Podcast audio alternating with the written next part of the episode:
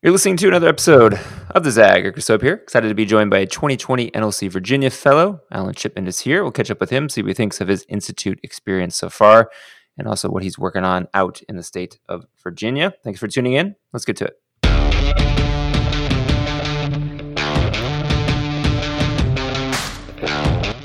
All right, Allan, before we get going, I, do I have this right? You also have a podcast. I'm always excited to talk to fellow podcasters. What's yours actually about?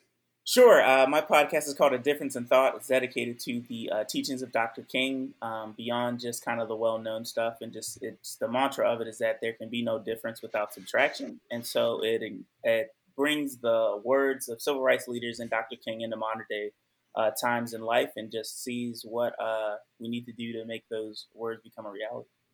And are you doing that solo, or are you bringing in guests? I have guests sometimes. Yeah, yeah, yeah. I'll probably be featuring some of my NLC fellows on it uh, uh, coming up soon too. So that'll be really. Uh, yeah, it's the best way to build build a podcast empire. Is start with your friends for sure. Um, you know, I was curious, what led you to NLC? Did someone you know do the program? How did you end up in the fellows classes here? Yeah, um, so I knew um, um, Negist, who is one of the heads of the NLC Virginia one, and I actually went to college with my good friend Ben Stoles, and a hmm. very close friend of mine um, who does a lot of good work um, kind of making uh, local government more accessible and understandable, uh, Jesse Perry um, recommended uh, that I do it. And so, with those three people on board, and and and uh, some of my uh, local uh, I was about to say constituents, but a lot of my local friends that I organized with and community members have asked me to run for office, and so I thought that um, given the network and the scope uh, and the history of NLC will be a good way to kind of get my uh, skill set organized a little bit better in order to do what my community asks me to. And what's been the biggest surprise about the experience so far? Uh, the biggest surprise for me has been how many people really want me to run against the incumbent. Um, okay. but uh, I also have uh, just kind of been surprised at uh, how um, archaic I think sometimes the local processes can still be. Um, there's a very interesting book by Gavin Newsom called Citizenville that talks about leveraging tech and information to make um, local government more accessible. So I've been reading through that and uh, really just seeing, you know, how different. Uh, no pun on my podcast, but how different the process could uh, truly be. Yeah, yeah. I've had a few of your folks on from your chapter so far, and I was curious what your take was on the fact that y'all rotate around the state, which I thought was very interesting. You're not necessarily setting up shop in one city for the six months. How has that impacted how everyone's bonded together, or how does that impact just the experience o- overall?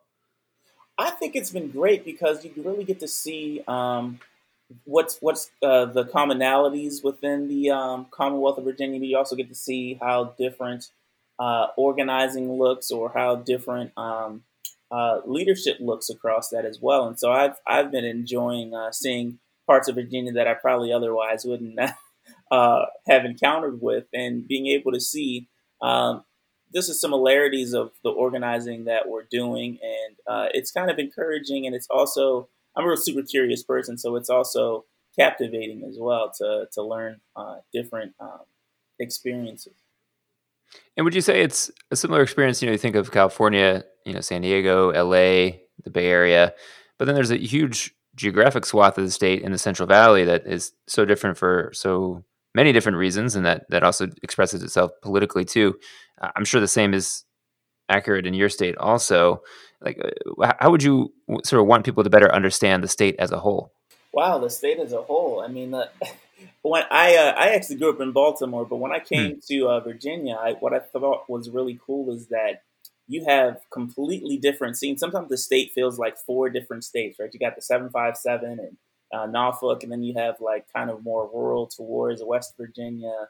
Uh, you've got uh, you know Richmond, which is uh, kind of more like a city, and then you you have it's so many different scenes in a very tight place, and even uh, though we've started to trend to blue more recently, uh, a lot of different ideologies um, across those uh, spectrums as well. Yeah, I want to talk a little bit about your your profession. You know, there's a phrase in your bio on the NLC website, which I, I don't think I've ever seen these words ordered this way. Faith rooted organizer. Uh, can you share, folks, maybe how that phrase came to be and what it actually means? Sure, absolutely. So, um, faith rooted organizing, um, there's actually a really great book called Faith Rooted Organizing, and it differentiates itself between faith based and faith rooted.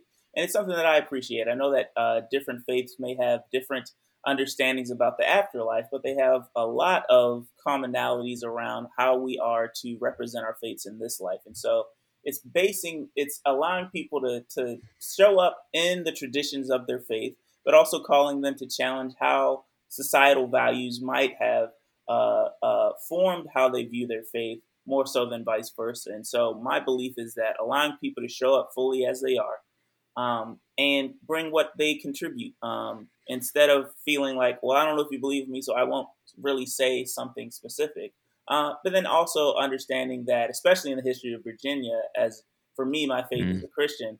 So understanding that slaveholders quoted the Bible, and so did Nat Turner, right? Like, so there's right. this uh, contrast there. So providing a place for people to work out those differences, being able to weed out when more societal, um, some of the harmful societal views have uh, corrupted that, and how do we hold each other accountable to um, really live out uh, the call to justice within those faiths? You know, that phrase reminded me of, of something from my own life. I, uh, one of the the two year periods in my, my earlier 20s, I don't feel like it's talked about too much when I'm talking to my friends or even professionally, was I did two years in divinity school. Oh, wow. And it was from 03 to 05. So it overlapped with the 04 election. And one of the classes I took was essentially like a religion and politics, religion, and public oh, life, yeah. and it was led by a uh, progressive uh, evangelical um, preacher named Jim Wallis. I don't know if you're f- familiar yeah, with him at all. Yeah. Okay. Absolutely. And so, you know, it was so interesting because he would teach on Mondays and then basically do the cable news circuit amongst other speaking engagements because it was prime election season. Yeah. And sort of then come back and talk about what he was hearing and, and those kind of things. And I don't know if you remember or have read about that that period of time, but you know, one of the key constituencies, if you will, was this idea of values voters and mm-hmm. how you know Bush was somehow able to tap into these values voters and that Dems and progressives have have not found that language to be accessible. And what's of course super confusing is, uh, especially with the evangelical community then, and we're definitely seeing it making our head spins now, is is kind of like what you're saying, how the the faith tradition is being used to justify some really gnarly stuff. Um, and so, what can progressives do to lift up their own uh, ways that they feel the Bible or another faith traditions, sacred text, is being progressive. I guess I say all that to ask: Do you feel like there are certain messages that you found, or certain uh, topics uh, when you are rooting or organizing in faith that that kind of really unlock people's comfort with being able to see, uh, you know, very topical policy issues in a slightly different way? Absolutely. Um, I think uh, what happens, uh, and especially within my faith tradition, one of the most important essays I think I've read uh, in the past five years has been W.E.B. Du Bois's "The Souls of White Folk." Now, a lot of people know mm. about the souls of Black folk, but he also talks about the souls of white folk. That talks about whiteness is almost like a religion, in that it has a certain worldview that it gives you, and that very much informs your faith. And so, when people understand that they're combating against nationalism, and but they feel like it is their faith, it's hard to separate those. Um, there's a really interesting book by a Native American called Rescuing the Gospel from the Cowboys, named uh, Richard Twiss. May he rest in peace. But he talks about something called counteractive syncretism, where pretty much uh, in an effort to, for example, you might start off as a value voter, or I want more people uh, politically to lean with what my faith might be, uh, that there comes a point where you reach a point where you've compromised some of your core faith ones just for political power, which is, but you can study that in Rome and different priests and what happened when Caesar became Pontifex Maximus and that, that blurring of the lines between empire power and um, faith that was typically birthed out of marginalized people. Uh, so my main goal is helping people to understand that this call to justice isn't some left wing, you know, social justice type of thing. But if you actually inf- read your scriptures, your sacred scriptures outside of your current societal lens and understand the original context back then, that a lot of that call to justice is actually within the faith that you have dedicated yourself to. And that's where kind of people kind of hits a light and says, oh, this is actually what I've said I've dedicated my life to. And they're able to take a new approach of it outside of just the nationalistic, you know, um, remix, we'll say, that uh, mm. America has done on a lot of religions. No, that makes sense. You know, it also makes you think of one of the things uh, Professor Wallis did in the classes early on. So he, he had two Bibles and he held them up. And one of the Bibles he had with scissors cut out all references to homosexuality and abortion. And the Bible looked essentially the same. You couldn't really even tell he had cut anything. Yeah. And then the other Bible was he had cut out all the scripture related to um, economic justice and uh, wealth inequality, like all the things that are very top of mind politically today, but you know are so rooted uh, in the Christian faith, but are some reason not as talked about as frequently. And the Bible was hardly recognizable. He could barely hold it up. Right? There's barely any pages left yeah. in certain sections, which I always thought was such a powerful visual and, and maybe a way to reorient some people's people's conversations about it. Let me ask: Is there anyone, maybe in the last five to ten years politically, that you feel like has has really um, done a done an excellent job of, of weaving these things that you're saying together to make a really compelling, coherent political message, either on the national stage or on a local stage? so that is very interesting. So there's one guy who you know probably will never be in earshot of becoming public, but um, there's actually a um, Native American named Mark Charles who is running right now and is hmm. really challenging and he has a really great book called Unsettling Truth that talks about the doctrine of discovery and all of these other ways that America has, has manipulated religion for economic purposes. And so he's he has a campaign out that's pretty interesting right now. Um, but I um, I don't know. I, I think on the on the on the left, more so on well, I don't know anybody who's really uh, nailing it well, but I think it's more so um, once you understand the call to justice, who is really focusing and has an experience of really pinpointing on the marginalized. And I, I really liked Julian Castro's campaign. I know he's not mm-hmm. in right now, but if you, especially his time uh, during the uh, Obama administration over HUD, and he really was challenging localities, not just in the South where people know about segregation, but really in the North as well, even New York City, challenging when was the last time that you guys really had a city plan to really desegregate and undo kind of the the, the uh, damage that redlining did, and you hadn't seen anyone that really uh, intentionally progressive on desegregation since maybe I don't know George Romney in the Nixon administration. I know that's mm. like Mitt Romney's dad, but like um, uh, so uh, I think you kind of it's it's kind of a weird place where you kind of have bits and pieces of this here and that there, so you you kind of can feel politically homeless a little bit. But I think it's really going where you are rooted and being brave enough and having that prophetic voice, like um, Dr. King, Reverend William Barber, was a lot doing a lot of that work today, and really being able to speak and move each side towards the values that your your faith is rooted in. We'll take a short break and then come back with Allan talk about a few more topics. Thanks for listening to this episode. We'll be right back.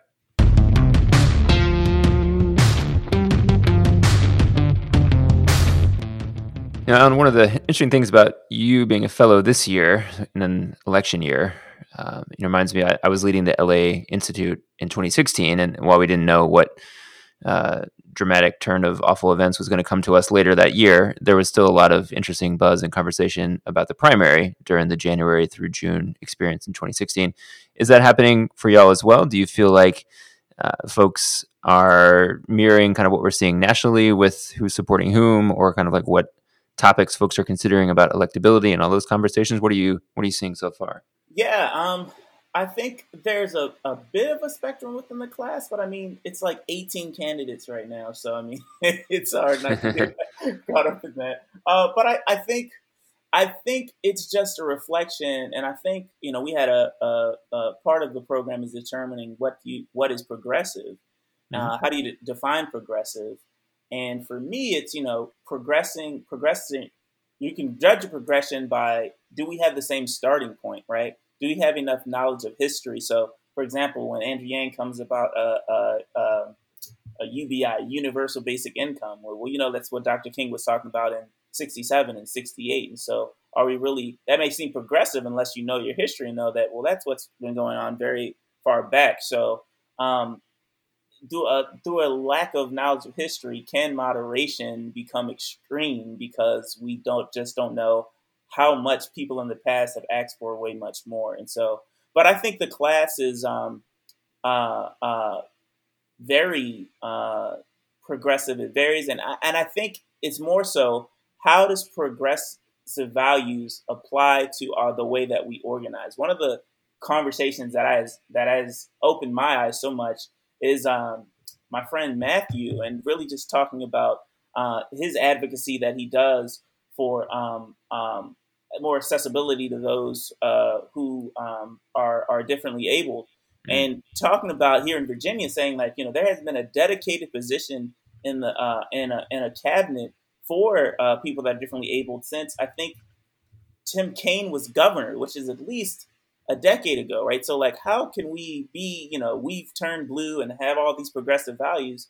when there's an entire group of Virginians sure. that hasn't even been represented, that used to be represented but hasn't anymore. So that's about like, a history's progression, right? Like we may think we're progressive, but we're actually have regressed because we used to be more progressive back when Tim Kaine was. So I think like having that starting base and having people being in a group of room with people that can even challenge where you may think you're progressive and can give you a, a realm of history from a community that they're very much a part of and and you know you'll come to the table thinking you're progressive and finding out that actually we're kind of moving backwards. So I need to be more engaged, add my voice and my organizing efforts to um, Brother Matthew's work so that we can actually get back to what to the ground we lost, and then we can have a conversation about what does progression look like. So I think um, being in a class in a group full of people that can challenge my assumptions on what does progression really look like, and then put me in a and give me the skill sets to actually build something so that the next time I'm at the General Assembly, I'm not just talking about my bill, but I'm also finding more creative ways for um, uh, Matthew to do his work as well. And that's just like one example within the class. Yeah. And then uh, last thing, you know, nominations are now open for next year's fellows class. Kind of hard to believe. What's the the short pitch you would make to someone to consider doing the program next year?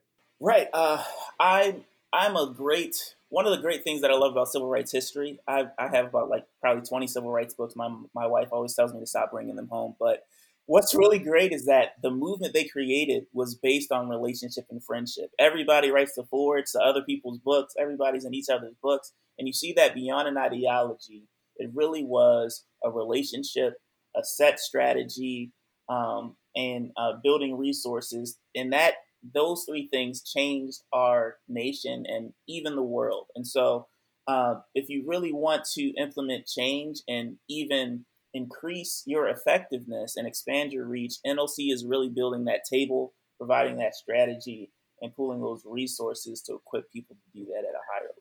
Well said. Listen, thanks for coming on, and I'm excited to hear your experience has been a strong one so far. Definitely keep it up as you get through the rest of the program through through June. And thanks everyone for listening to this episode of the Zag. Make sure to check out all past episodes. There's a lot, almost 170 or so are up. Get those in all the places you get your podcasts: Spotify, SoundCloud, Google, Stitcher. They're all there. Short and sweet.